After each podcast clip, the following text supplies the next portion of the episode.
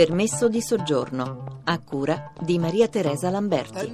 Cinesi a Milano, Grande Muraglia o Rivoluzione Culturale? Questo è il titolo di un incontro che si è svolto recentemente al Naga di Milano, un'associazione che si occupa di immigrati dal punto di vista sanitario, ma anche dei diritti e accoglie i migranti privi di permesso di soggiorno. Come è nata l'idea di questa serata? Fabrizio Signorelli, medico del Naga. Abbiamo visto che noi vediamo mediamente i nostri pazienti principali dall'Egitto, 800 pazienti nel 2009, 600 nel 2010, 400 peruviani nel 2009 e circa 300 nel 2010, molto meno per quanto riguarda invece i cinesi. Malgrado la presenza di una comunità cinese ben viva e ben presente a Milano e poi anche una curiosità legata proprio a quelle che sono difficoltà, prima di tutto linguistiche, che ci pone il, il rapporto con i pazienti eh, cinesi. Segni e simboli di Elena Paba. Quanto è difficile per un cinese la lingua italiana? Daniele Cologna professore di lingua e cultura cinese presso l'Università dell'Insubria e della Bicocca di Milano. Nel caso dei cinesi parliamo di persone che hanno una madrelingua che non ha assolutamente nulla a che vedere né con la matrice indoeuropea né con qualsiasi altra matrice che non sia la loro. Per i cinesi che vivono qua, soprattutto per quelli che sono emigrati quando avevano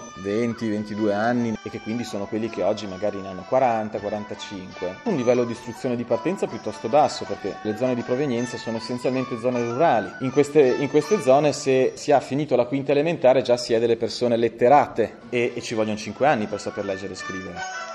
Mi chiamo Susi, questo è il mio nome italiano. Mio papà ha un libreria a Paolo Sabi di Chinatown a Milano. Io sono andata a trovare mio papà e c'era questo cinese che si chiama Xu Chao, tanto depresso, un, una persona persa, no? Sta cercando un interprete per parlare con un psicologo. Lui è in Italia da tanti anni, no? Poi ha lavorato tantiss- tantissimo in nella fabbrica. Allora lav- lavorava tantissimo, come giorno notte non parlava con nessuno, è, è diventata una persona molto chiusa. Voci e suoni dall'associazione Naga Milano. Accompagnando lui, la maggior parte dei cinesi qua soffrono male di stomaco, lavorano tantissime ore, mangiano subito, si siedono lì, lavorare e lavorare. Il paragone dovrebbe essere prendere mia nonna, come dire, originaria di Rovigo ma è cresciuta come contadina della Val Venosta in Alto Adige e ha la terza elementare, la prendo e la trasferisco a 25 anni a Shanghai a fare la parrucchiera. Ma secondo voi mia nonna quanto tempo ci mette a imparare il cinese? Secondo me non lo imparerà mai. Questo è quello che succede alla maggior parte degli immigrati cinesi che hanno queste caratteristiche. Anche se sono laureati, comunque il problema si pone lo stesso, soprattutto per quelli che hanno passato il primo periodo di immigrazione, parliamo degli anni 80-90,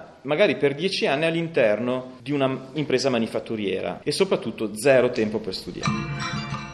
Io non parlo russo, ma quando vado in Russia, il mondo che vedo intorno a me non mi sembra così alieno. Le cose hanno l'aspetto delle cose che conosco qui. Una banca sembra una banca. Dopo un po' comincio a capire che quella specie di strana B è una R. Un cinese, spesso le lettere dell'alfabeto nostro non le ha manco mai viste. Il fatto di avere così tante parole che hanno gruppi di consonanti che stanno una vicina all'altra, come pronto. Tutte queste cose in cinese non esistono e quando le vedono scritte vanno talmente tanto in confusione che io per darvi, dare l'idea racconto sempre l'aneddoto di questa mia amica cinese che per dare le istruzioni su come usare la metropolitana di Milano diceva se devi andare da Loreto a Centrale e poi cambiare per andare a Duomo, prima vai verso la stazione che ha i due rastrelli, che sono le E di Centrale, poi scendi alla stazione dove ci sono le due uova sode, le due O di Duomo, la fatica per tradurre a volte l'indicazione dei malesseri. Qui, se vogliamo, siamo più sul terreno di quelle differenze culturali di persone che provengono da zone rurali, a volte non hanno idea di come è fatto il corpo umano all'interno. Ti dicono: Secondo me ho troppo vento nella testa, o la mia natura è diventata troppo fredda. Cioè, le espressioni che si usano nel, nel lessico del benessere e della malattia in Cina effettivamente sono diverse, soprattutto nelle zone rurali, perché c'è ancora una visione, questa sì, tradizionale, degli stati di benessere e di malessere. Moltissime persone delle zone rurali, per esempio, non sono abituate a considerare per educazione la malattia una malattia finché non è veramente conclamata. Devo stare male, male, male per dire che sto male. Vi ricordo che per le vostre segnalazioni la nostra segreteria è sempre attiva. Il numero 06 331 72050, la nostra mail permesso di soggiorno chiocciolarai.it. Un saluto e a domani.